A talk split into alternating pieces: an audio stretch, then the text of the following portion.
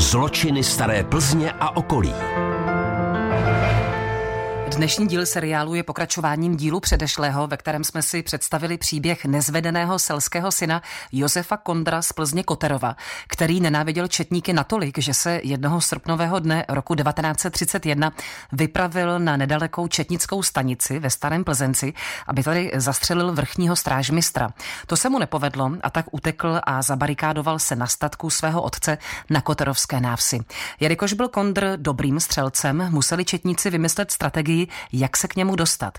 Dramatické chvíle nám teď vylíčí historik Jiří Sankot. Četníci přišli na myšlenku, že by mohli toto stavení obklíčit a mohli by Josefa Kondra vyhladovět. Že by ho tam nechali do té doby, dokud by nedostal hlad a nevyšel z podkroví ven. Ale to je zase rodina z tohoto omylu vyvedla, protože na půdě byla velká almara, ve které byly zásoby potravin, takže nehrozilo, že by zrovna kvůli jídlu teda Josef Kondr vyšel ven. Každopádně se četníci tentokrát skutečně pod rouškou večera, když už se začal smrákat, tak se rozhodli, že se rozmístí na dvoře. Většina z nich se postavila podél zdi obytného stavení, aby je Kondr ze svého ukrytu neviděl. Pouze jeden četník, a to je v příběhu dost důležité, se schoval do protilehlého srubu, kde byla teda nějaká sípka. Nyní teda se připravovali na příhodný okamžik, kdy budou moct vtrhnout za Kondrem do podkroví. Nic se nedělo až do noci, Aspoň ze strany četníků se nic nedělo až do noci, ale Josefu Kondrovi přestalo vyhovovat místo, kde na půdě byl, přestože tam měl ty zásoby potravin, ale téměř nic na dvoře neviděl. Takže přeskákal přes půdní prostory jednotlivých stavení, přeběhl na protější stranu dvora a dostal se na půdu té sípky, kde už byl jeden z těch četníků vlastně v přízemí schován a začal se zde opevňovat. Utěsnil všechny škvíry ve střeše a nechal si jeden jediný otvor, který mu měl sloužit jako střílna. O tomto přesunu ale četníci vůbec nevěděli.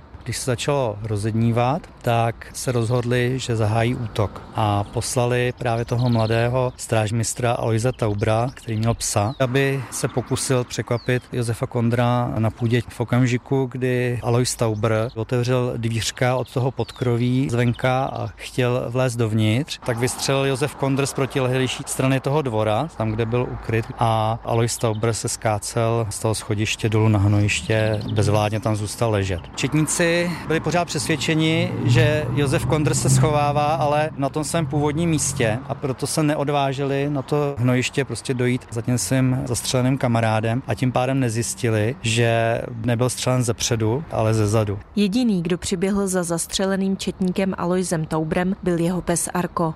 A tu chvíli vyšla druhá rána a tou byl zasažen právě tento pes. Ten ještě stihl s velkým vytím vyběhnout na náves a zde zemřel. Četníci začali přemýšlet, že by si přizvali nějaké obrněné vozidlo, které by zautočilo na statek. Mezitím začali situaci komplikovat novináři, kteří se začali čím dál více sjíždět na náves v Koterově a zjišťovat informace. Jediný, kdo začal tušit, že Josef Kondr je úplně někde jinde, než se předpokládalo, byl ten četník, který byl v přízemí té sípky, protože ho oddělovalo od Josefa Kondra vlastně jenom dřevěné patro, které bylo na míc, eh, místy děravé. Takže slyšel nějaké zvuky zřejmě. Slyšel zvuky, které, protože byly zpočátku nevýrazné, považoval za zvuky vydávané slepicemi, které tam hnízdily a vylétaly ven na hrachoviště. Jenže ty zvuky sílily, pak se dokonce jakoby začaly přesouvat docela silně, jako že tam někdo šoupal něčím v tom podkroví, takže už si dával pozor a v jednom okamžiku najednou viděl, že se začínají spouštět nohy z podkroví k němu do přízemí zemí a bylo mu jasné teda, že to je právě Kondr. To je tedy napínavé. A co udělal? Na něho namířil pistolí, měl výhodu v tom, že ho viděl jako první a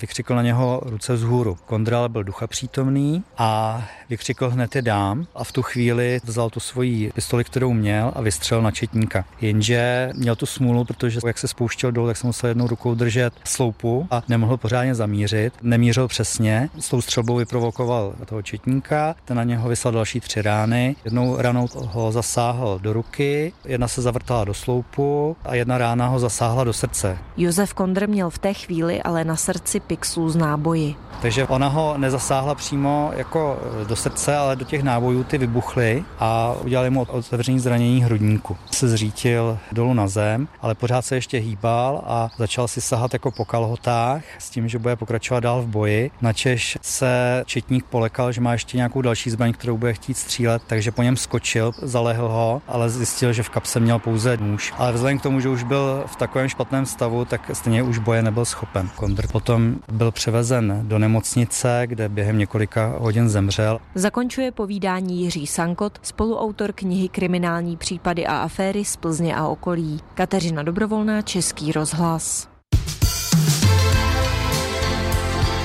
Český rozhlas Plzeň. Rádio vašeho kraje.